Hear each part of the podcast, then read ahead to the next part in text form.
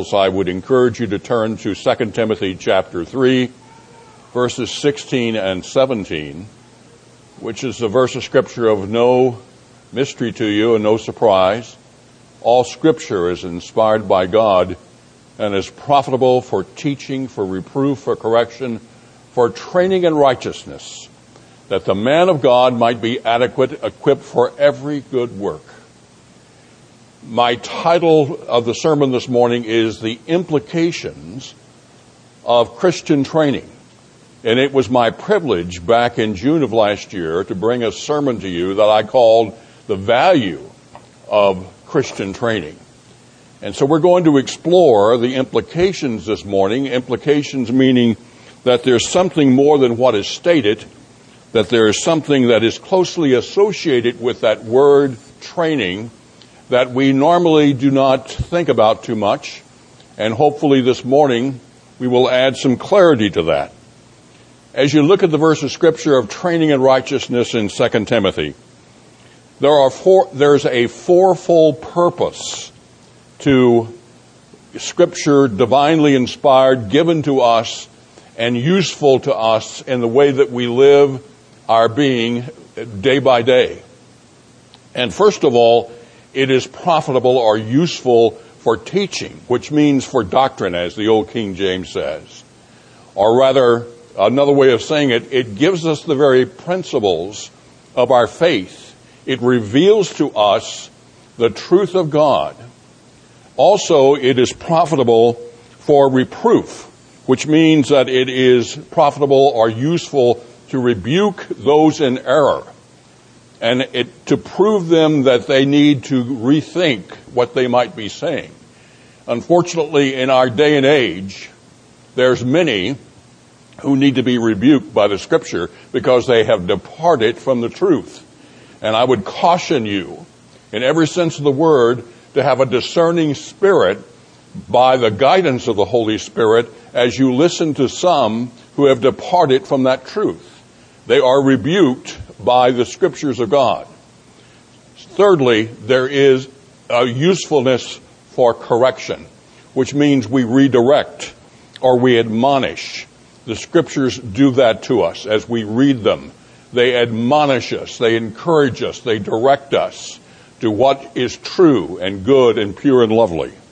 And then lastly, as we talked about last year, and as we're going to talk about in some detail this morning, the scripture is useful or profitable for training in righteousness because all of us not only need to be taught, we need to be trained. And we're going to explore that in greater detail this morning. So I would encourage you to think in, in these terms that there's something more to our training than what we usually think. Uh, sometimes we don't even think about training at all. We just think that somehow we're going to learn by osmosis, I guess, and yet we need to be trained in the scriptures. And that's what this is all about this morning.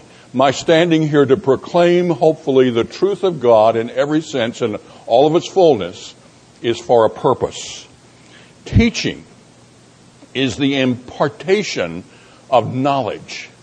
In the scriptures, about six times in the New Testament, it talks about the knowledge, to grow in the knowledge of truth. And that is mentioned several times in the letters of Paul as well as Peter. But we need to have the impartation of knowledge by the teaching of the Word of God in all of its fullness. Teaching normally is associated with ed- the academic world.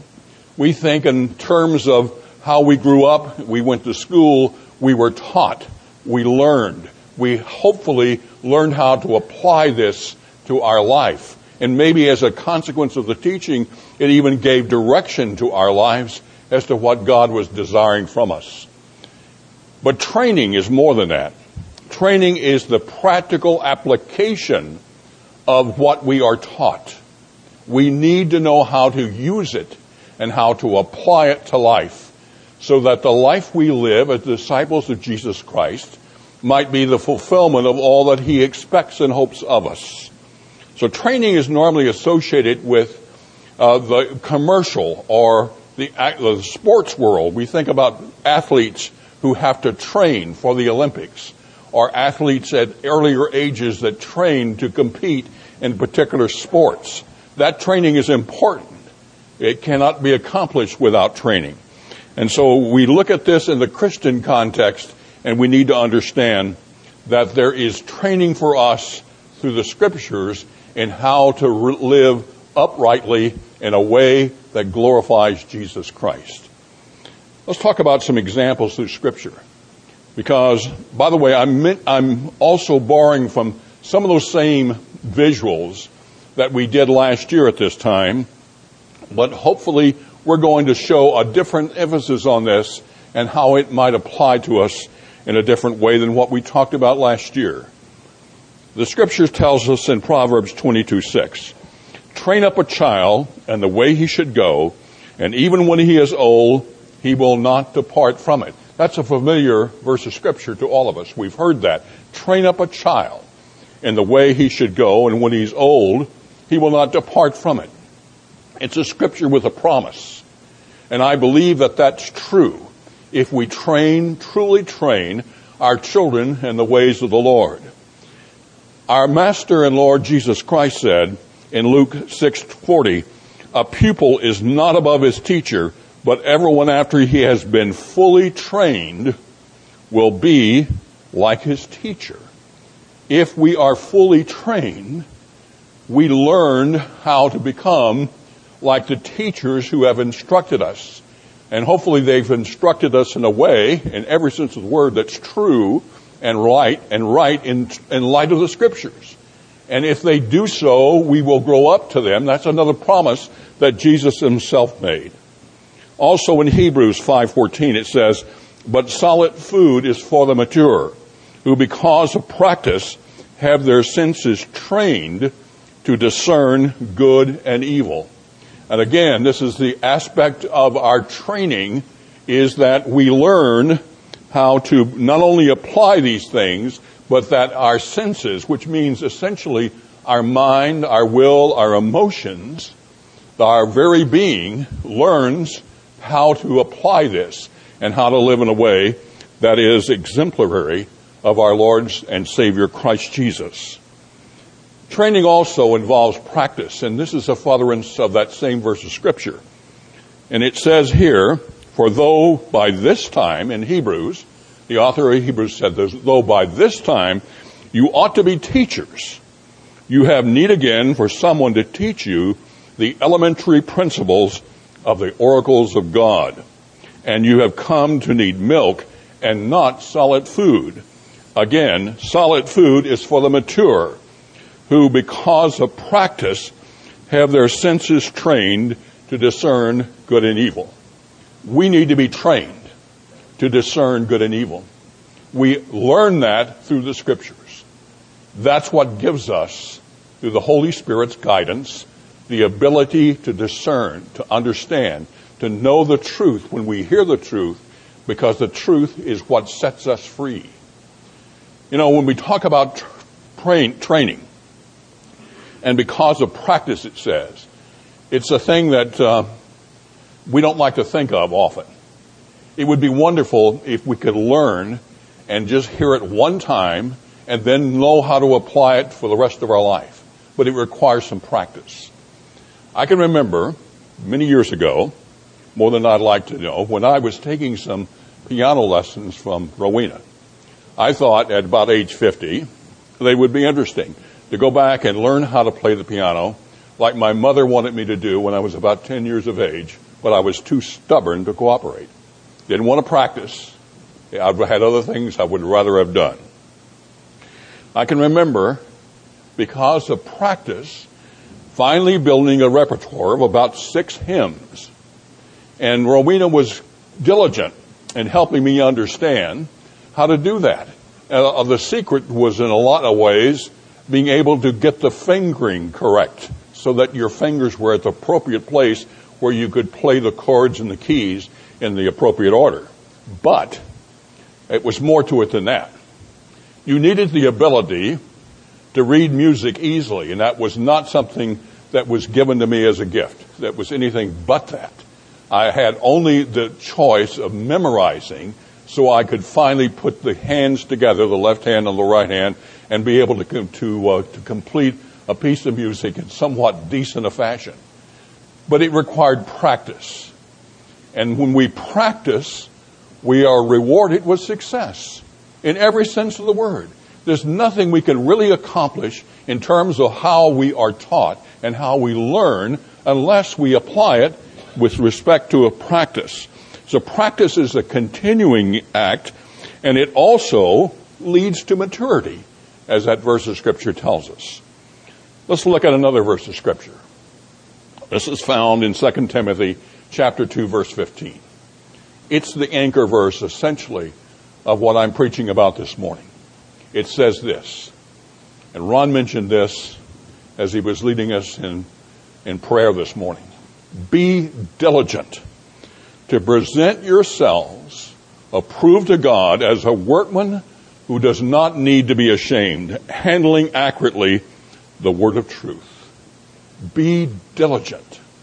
The old King James says, study to, show you, to show yourself approved unto God as a workman who needeth not to be ashamed.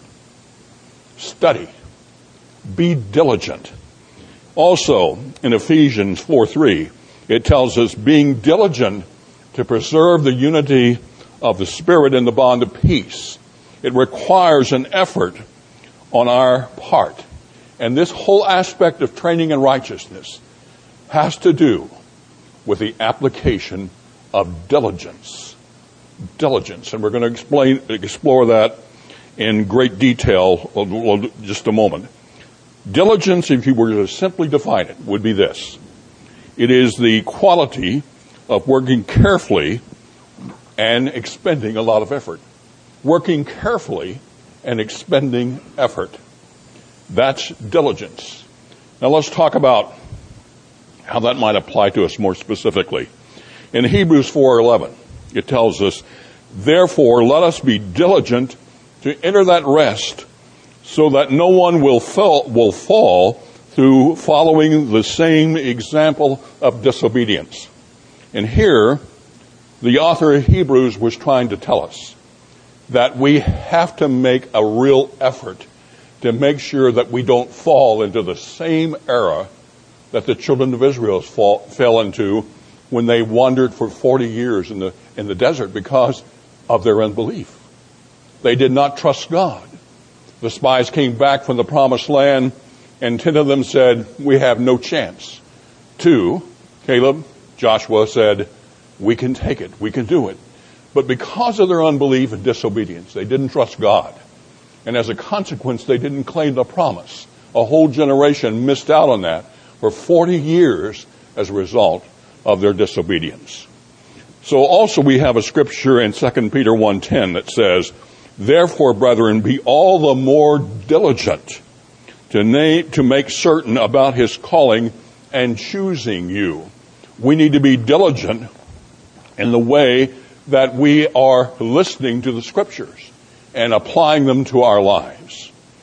Also, we have in Romans chapter 12, verse 8 and 11, or he who exhorts, and here he's talking about our spiritual gifts, the gifts of the Holy Spirit and how they apply to our lives. And he says, or he who exhorts in his exhortation, he who gives with liberality, he who leads with diligence and he who shows mercy with cheerfulness.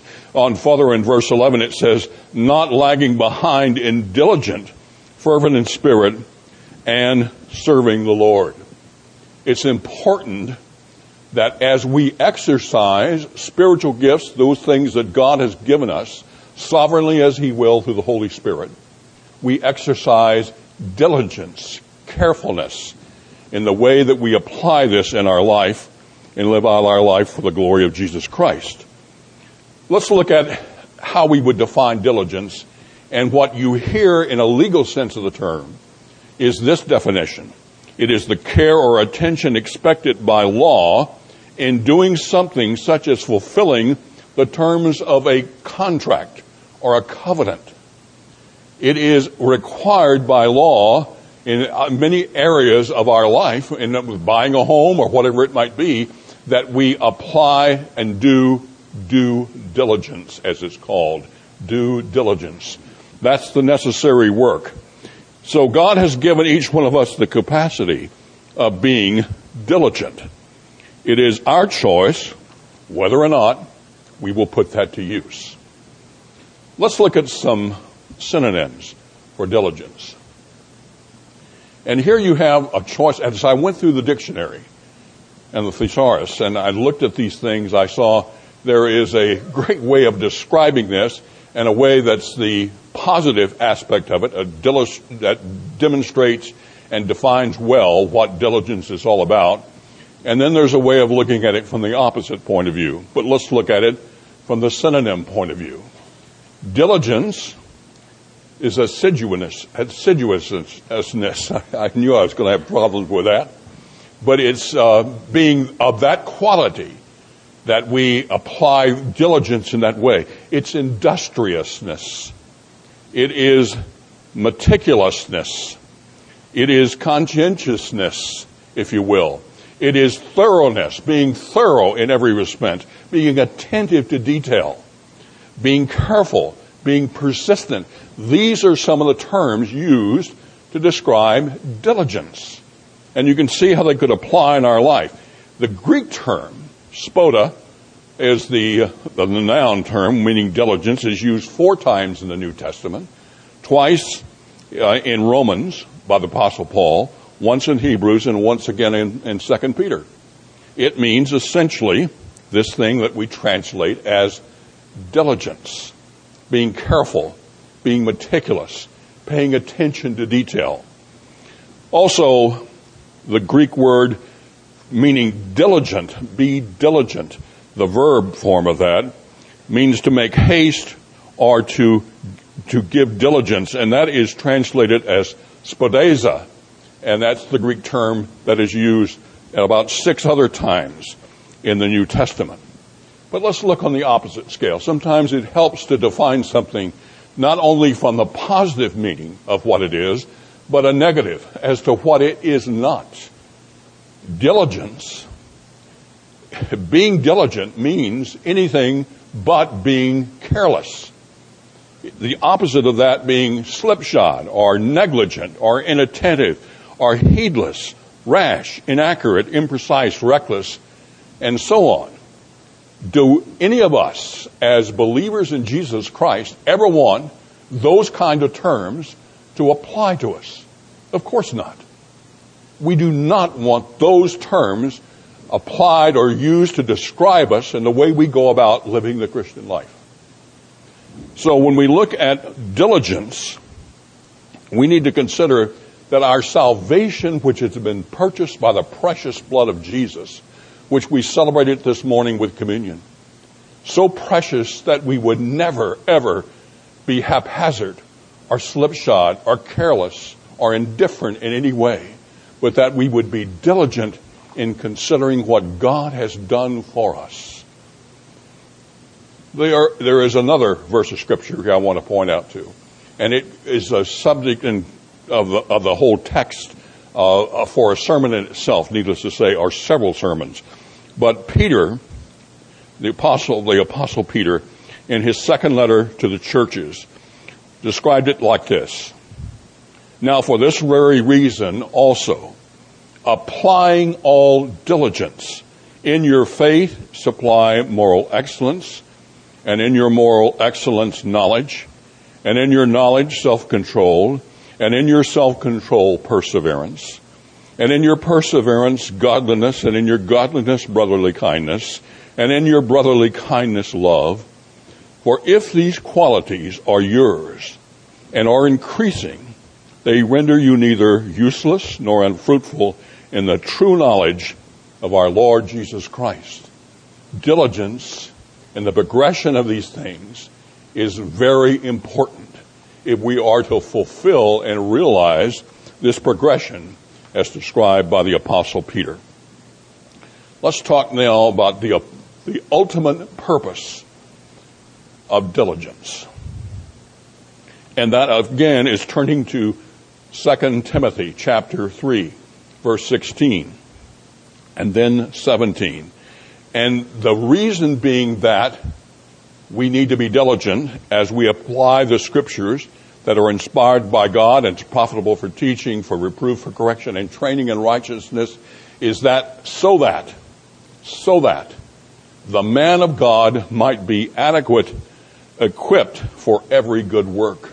That's the purpose, that we might be equipped for every good work. If you look at the various translations, for instance, the uh, English Standard Version says that the man of God might be at competent, equipped for every good work. The NIV says that the man of God might be thoroughly equipped for every good work. The New King James says that the man of God might be competent, thoroughly equipped for every good work. And in also the Amplified it says that the man of God might be competent and proficient and fitted for every good work. These are just a few examples of the way that various translations look at the purpose of applying the scriptures in a diligent fashion so that we might be equipped for every good work. Let's have a reminder for a moment that there's a purpose in this training. And that is it found in Ephesians 6:12. And it says this, "For our struggle is not against uh, flesh and blood, but against the rulers, against the powers, against the world forces of this darkness, against the spiritual forces of weakness, of wickedness in the heavenly places. We have a war that we're participating in whether we want to or not. And it's a spiritual war, spiritual warfare. And it is important for us to understand the importance of why we need to be diligent in the way we are trained as believers in Jesus Christ. I mentioned to you back in June of last year an example of the necessity of training. And in World War II, and that's been my hobby since I was 14, but in World War II, I can remember reading in more than one source, many sources actually, that one of the biggest problems that we faced in the European theater, or for that matter, even in the Pacific theater, but especially in Europe, was the fact as manpower began to wind down as a consequence of casualties.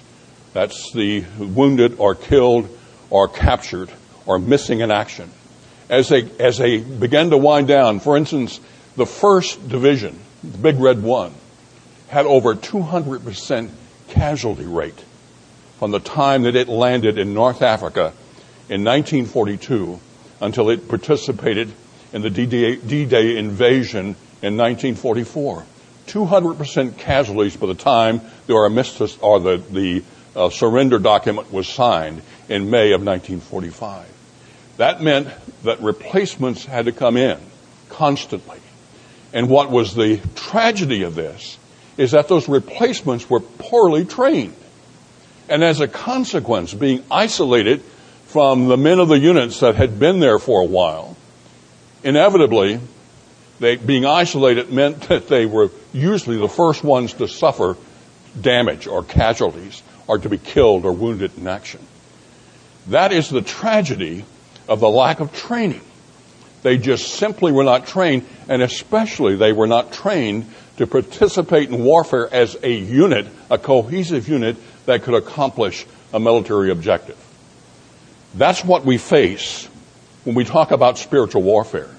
That's why we must be trained in the ways of the enemy, understanding the schemes of the devil, and as a consequence, putting on the full armor of God that we might fight the good fight. So let's look also at another verse of scripture as to the purpose or reason why we need to be trained in spiritual warfare. It says in 2 Corinthians chapter 10 verses 3 through 5, for though we walk in the we walk in the flesh, we do not war according to the flesh. For the weapons of our warfare are not of the flesh, but divinely powerful for the destruction of fortresses. We are destroying speculations and ever lofty thing raised up against the knowledge of God, and we are taking every thought captive to the obedience of Christ. That's what we're charged to do. That's what kind of weapons we have, armed with the truth of God, understanding the scriptures, and being trained in righteousness in a manner that's diligent in every sense. Again, can you imagine sending troops out to battle with no training on the use of their weapons? That would be a fiasco in every sense of the word. That's about the only kind of training that took place with those units I was describing in the Second World War. They knew how to fire their M1, but there was more to fighting a battle than firing your rifle. There were all sorts of tactics that needed to be integrated into the way they fought that war and the way that they fought the battle. And they weren't trained in that respect. So, as we look at this in the Christian context, we have weapons that are divinely powerful for the destruction of fortresses, spiritual fortresses raised up against God. That's the kind of weapons we have. Let me ask you a question. Honestly, you don't have to answer it out loud, obviously, but in your own heart, are you trained in using the weapons of your warfare in the spiritual sense of the term? Is your scripture, knowledge of scripture, justified so that you can battle against the enemy and against the schemes of the enemy, of the devil himself? Now, let's look at Ephesians chapter 6, verse 10. Finally, be strong in the Lord and in the strength of his might. Put on the full armor of God that you might be able to stand against the schemes of the devil. Therefore, take up the full armor of God that you may be able to resist in the evil day and having done everything to stand firm. We are instructed, instructed, exhorted, admonished in every sense of the word to be able to do it to this term. That we put on the full armor of God and understand what that armor is and how it is to be used in our battle against the evil one. Let's talk lastly about the efficacy of Christian training. And that means essentially the efficacy, the ability to produce the desired results. Effective effectiveness in a kind of layman sense of the word. That is efficacy. And if we are efficacious in the use of our spiritual weapons, we can be effective disciples. We can also be victorious disciples. And God means for us to be victorious.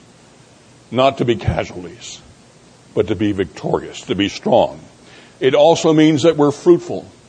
It also means that we can live courageously, that we have, we are free from fear and doubt in the way that we live our Christian life. It means that we are strengthened in our spirit, our innermost being, as well as in our soul, our mind, our will, our emotions. We become mighty in spirit. It means also overcoming the enemy of our soul, Satan himself, as we participate in warfare against the, enemy, the evil one. Training in righteousness is vital, absolutely vital to our Christian life. We need to be trained. You know, I'm going to just uh, give you some invitation for, to think about, to pray about. Uh, we're going to be doing Equip 301 and, and for you, of, of those of you who might not be familiar with our Equip series of seminars, 101, Equip 101, essentially is required for membership in this church. And that tells you what the C&MA doctrine of faith is all about, what we believe and why we believe it. It tells you the, about the distinctives of the Christian and Missionary Alliance and with respect especially to the fourfold gospel. Christ is our Savior, Sanctifier, Healer, and coming King.